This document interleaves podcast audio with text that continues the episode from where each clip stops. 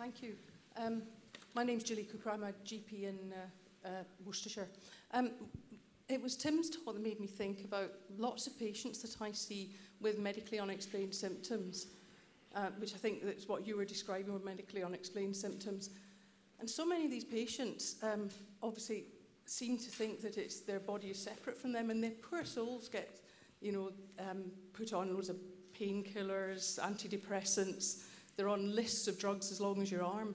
And, but most of, I can't understand how I could explain to them to make that intellectual leap, because lots of them don't have your intellect, to, to start thinking about uh, thinking about their pain and their symptoms in a different way. Just wondered if you could talk about that. It's not intellect. It's desperation. Uh, no, seriously, you know, um, in fact, I think it's usually the, the more intelligent people who resist longest uh, on this question. I have no idea how to do that. Um, uh, my brother, for example, uh, who, who had polio when he was young, and as a result, um, now because of walking his whole life with a heavy limp and, and so on, has all kinds of, of problems that, that would no doubt react wonderfully to something like shiatsu. Um, but he refuses to do shiatsu because he says he's been on the net and he sees that there is no uh, that there is no clear medical explanation, et cetera, et cetera, and and so he won't do it. And I say, but it's not going to kill you. You could try it. But I think that would mean for him a shift mentally in how he sees how he sees the world. Uh, talking to people at the pain centre at Great Ormond Street at the neurology hospital, um, they, they they invited me to talk about the book, and they were talking about what the that that they found shiatsu incredibly useful with patients, but they couldn't persuade anybody to fund uh, shiatsu because it because it's very difficult to, to check out what it does in in in the famous randomised tests and so on. I don't know what to say to people. I've no idea. They can read my book. So. There's a question at the top there. Um, thank you. Um, it's not really a question. Um, Just tell us so who you are. As, sorry. Oh, sorry. Just tell um, us uh, who you are. Um, my name's Siobhan Mee. I'm a G P in the Forest of Dean, um, and I also work as a spiritual director. Um, I'm just uh, want to challenge your apparent persistent denigration of uh, Christianity um, with the statement that I think Gandhi made, which was that if you cannot find, if you have to leave your religion to find truth, then you have not found the truth of your religion. Hmm. And I would, my own personal experience of deep meditative transformation has come through my constant exploration of my Christian beliefs, my challenging of the doubts that are constantly there, and my persistence to explore those doubts. And I think that an awful lot of um, what you have found um, through your shiatsu meditation is there in the Christian um, faith, in the depths of the Christian knowledge as well. And I think that um, it's, it, it, it, and in all religions, um, and I just wanted to make that point really, that uh, it's dangerous to throw out the baby with the bathwater for all the hierarchical stuff that buries uh, the baby, the truth. The baby, Christianity, the baby. Um, I, I grew up in a, an evangelical household. My parents were charismatic Christians. My father was a Church of England pastor. Um, there were exorcisms in in our sitting room on a fairly regular basis through, throughout my adolescence. Uh, my parents were very, very fine, uh, good people. I distanced myself from that at some point, um, and, and no doubt a certain... Uh, a certain abrasive, uh, a certain abrasive attitude remains. Um, in, in general, though, Christianity is a very big church, and we know that there are meditative traditions and, and in, in, the, in the Christian tradition that are entirely in line um, with what I'm talking about. It does seem to me, though, that Christianity post about fourteen fifteen hundred does begin to accept the Cartesian dualism that was offered to it as, as a kind of contract, um, and does begin to accept, at least on an official level, and I'm not saying that this is, as it were, real Christianity, but Christianity is part of the Western package that encourages a belief in separation of, of body and soul. Now, it may well be that there are, I don't think that's essential to Christianity at all. I think you're perfectly right that Christianity um, can deal with an identification of, of body uh, and soul. But I think I think the way it's used today, th- that is going on. Thanks. Any other questions at all? Oh, all right. Make me jump just like the front. Thank you. And then and one at the back. If we go back first and then across, is that all right? Sorry. Um, uh, I want to pick up the, the, the point that really w- that uh, Charles raised at the very end um, with, with, with Tim. In your presentation, Tim, I think it, um, I think it was probably utterly individualistic, um, and I wanted to uh, and nothing about any relationships or community came into that. You mentioned it a little bit at the end when you talked about the community in which you uh, mm. carried out the meditation. Uh, but it really, you, I, ego, me, my, that was the, the, the really dominant theme of your, of your talk. Jean, I think it's Teng, as her name is, Teng or Teng, is co-authored a book a couple of years ago about the me generation, uh, and uh, or generation I, and the book is called The Narcissism, Narcissism Epidemic, um, From Enlightenment to Entitlement. And... Um, I just, how would you defend yourself against the accusation of narcissism in what you and how you've actually what you've said? Well, I, I guess, I guess this is my first opportunity to challenge this defense. Let me just say first that that I think I think one of the vocations of the novel is precisely to demonstrate that no person exists on their own, and, and that no personality exists on its own, except in a dynamic of relationships uh, with other people. Um, so, so that although we may believe we have a um, a totally individual self, and, and this is the self without the body, the truth of the self with the body is that it's in a constant relationship with other bodies, um, and that my personality is this because I am living with my wife and family, or I'm not living with my wife and family.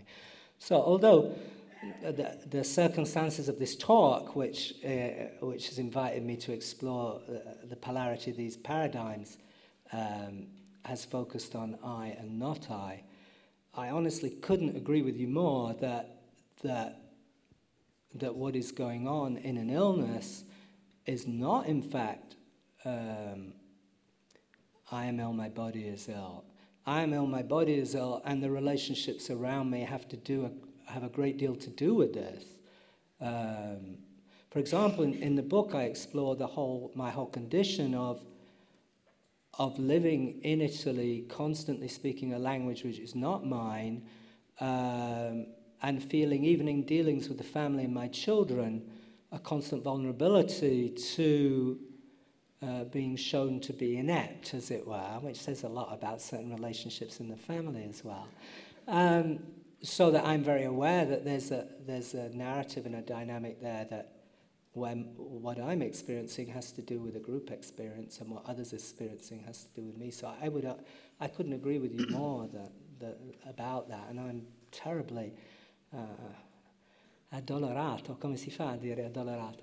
Uh, sad that that. Um, That, that I would come across like that, but but my wife would no doubt say that you hit the nail on the head. We have uh, just a question at the front here, please. Oh, uh, well, if we could just come round. Someone got the microphone? No. Thanks.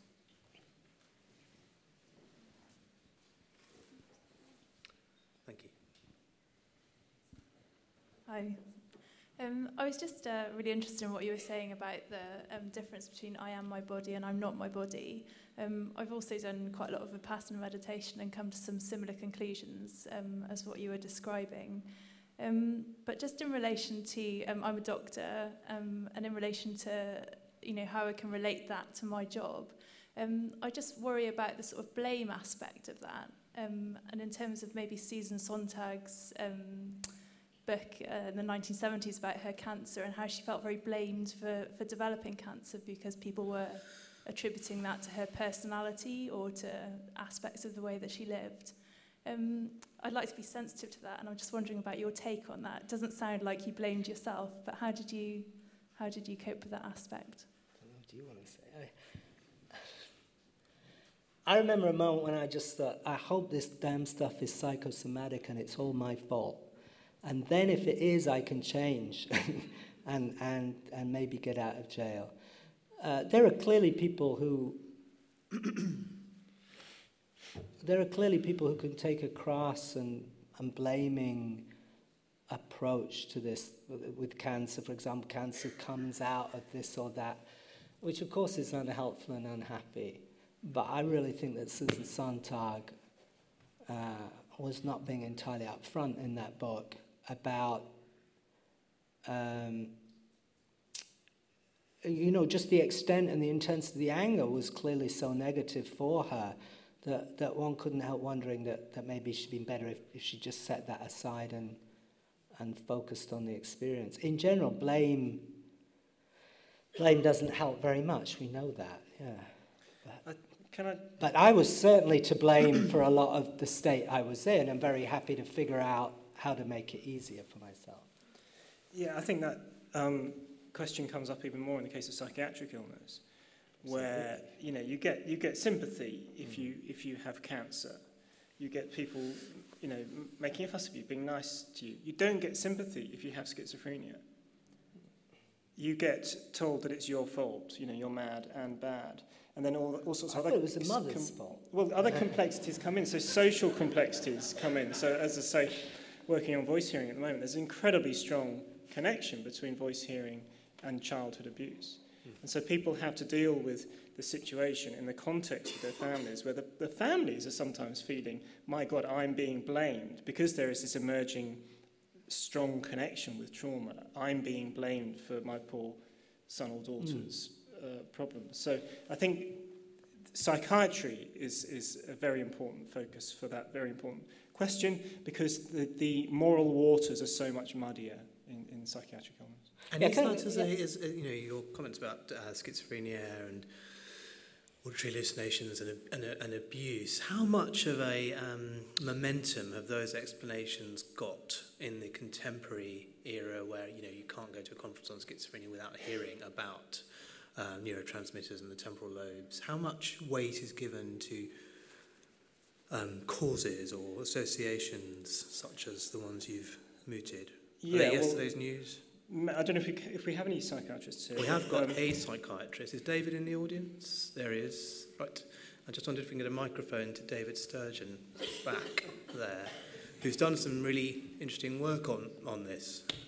Um, well, I, yeah, I'm, I'm a consultant psychiatrist at U C L. I've worked with uh, p- people with schizophrenia and their families to reduce levels of expressed emotion in family members.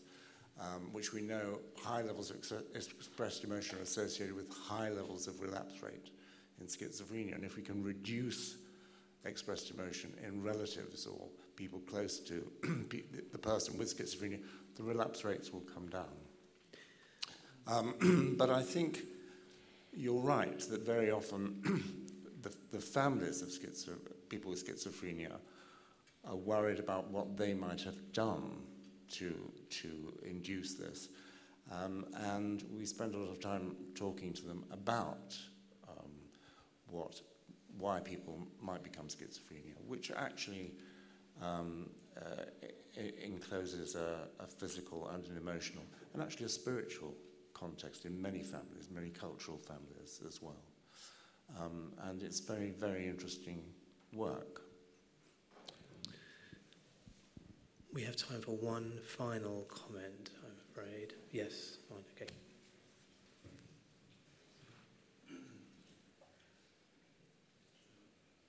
I spoke earlier, I'm a G P.